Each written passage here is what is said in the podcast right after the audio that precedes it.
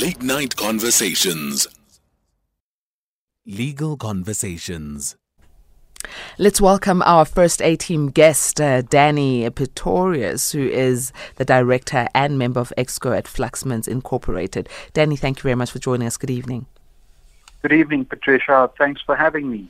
So, Dannie, it seems uh, that uh, there's still a lot of people who believe that if they have a disciplinary, um, um, you know, action against them at work for whatever misconduct, they can resign to avoid, you know, dismissal. Or, but is this legally correct? Can people just go and resign before the disciplinary action has been concluded?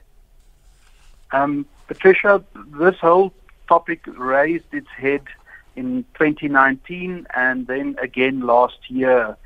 And initially, the courts felt that you could, by resigning, avoid your disciplinary action. However, that was overturned and, in the view of most lawyers, was put to the correct position, and that is if your if your contract of employment requires you to give notice of of resignation. Usually it's 30 days that you have to give notice before you can leave. Then if you resign, you cannot resign with immediate effect. You have to give the notice, and whilst that notice period runs, the employer can carry on with the disciplinary action. All right. So the employer can still carry on with the disciplinary action. I mean, there are some cases that um, have happened. Uh, maybe take us through some of these cases, um, maybe the more recent one at the Labour Court around this particular issue. Well, the most recent one, um, the, the, the, matter, there's two. The one in 2019 was Naidoo versus Standard Bank, and the one in 2021 was Mthimkhulu and Standard Bank. And it seems like Standard Bank has made the law on this twice over. 1st mm-hmm. the court, in their view, got it wrong, and then it was put right in the second judgment. So, in both these instances, the, the employees were were alleged to have committed serious misconduct, and when they got given their notices to attend the disciplinary inquiry, they both tried to um, resign with immediate effect. In the Naidoo judgment, the court said um, the employer should first have approached the court to hold the employee to the agreement, and because it didn't do so, the the employer could not carry on with the um, disciplinary action. In the second judgment, the, the Labour Court said that that approach was wrong because the employee has to give the notice period and, and work the notice period. And even if the employer does not require the employee to work the notice period, in that 30 days notice, the employer is entitled to proceed with a disciplinary action. Sure. So, uh, immediate resignation is not the solution in this particular case. Um, what happens if the relationship is very bitter between employer and employee during this time of notice period?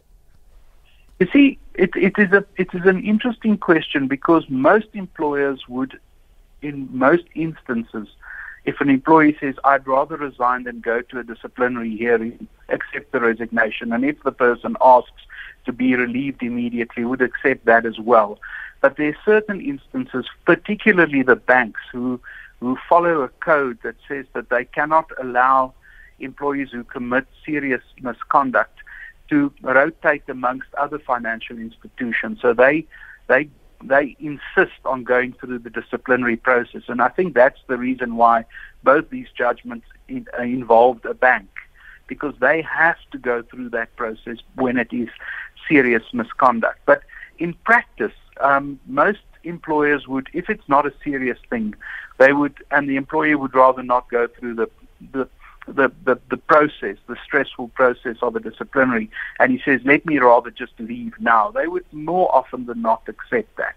But you see, when it is a serious offense and you want to have the person dismissed rather than resign, the, the courts have now said in that notice period, you're entitled to do so.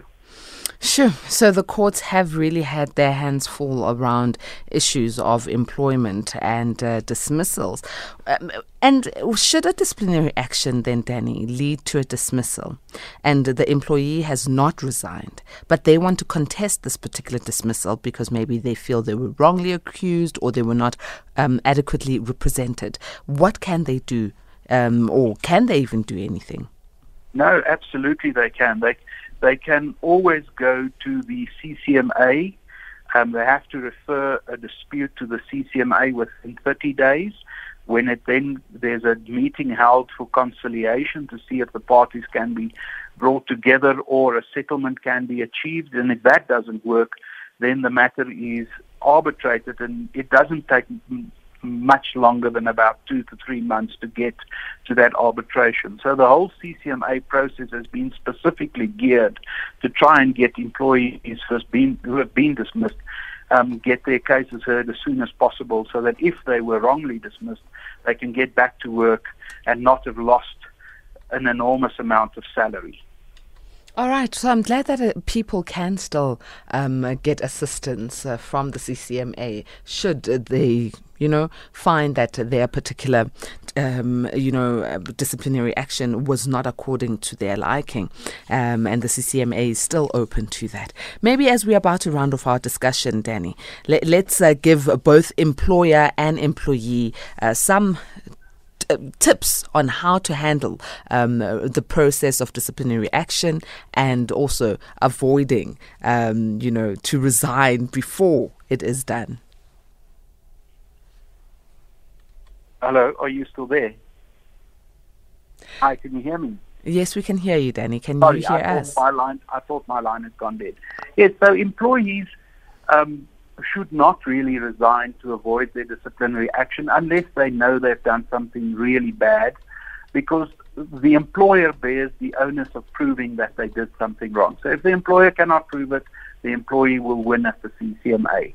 You must also remember that it's not only the substance of what the person did, but also the procedure that the company followed that gets um, dealt with at the CCMA. So an employer is not entitled to confront you with your misdeed and dismiss you. He has to give you some form of a hearing, has to be, the, the person listening to the case shouldn't be biased. You should have enough time to prepare for this case. So if any of those things have also not been done, then you can go to the CCMA and contest the procedural fairness of your of your dismissal as well. So in that sense, that's what I would suggest to the employees. Employers, I would suggest that they should prepare their cases properly and um, think very carefully if someone wishes to resign, whether they would not rather just let them go. Because if the person resigns, he cannot go to the CCMA, but if you dismiss him, he obviously can. And so by not accepting the resignation, you may end up in the CCMA and lose. And Dannie, for those who might need uh, some legal advice around what we have just discussed now, uh, disciplinary actions, whether it's employer or employee, how do they get in touch with you? Well, um, Fluxmans has got a website, um, www.fluxmans.com. Um, the whole employment department and the people in it details are on that on that website. So if anyone wishes to contact us for for advice, they can they can use that. I think that's the best portal for them to for as a as a starting point because they, they can then see all the people in the department and they can decide who to who to contact. Excellent. Thank you very much, Dannie. We really appreciate uh, the time given. Thank you. It was a pleasure to be on your show.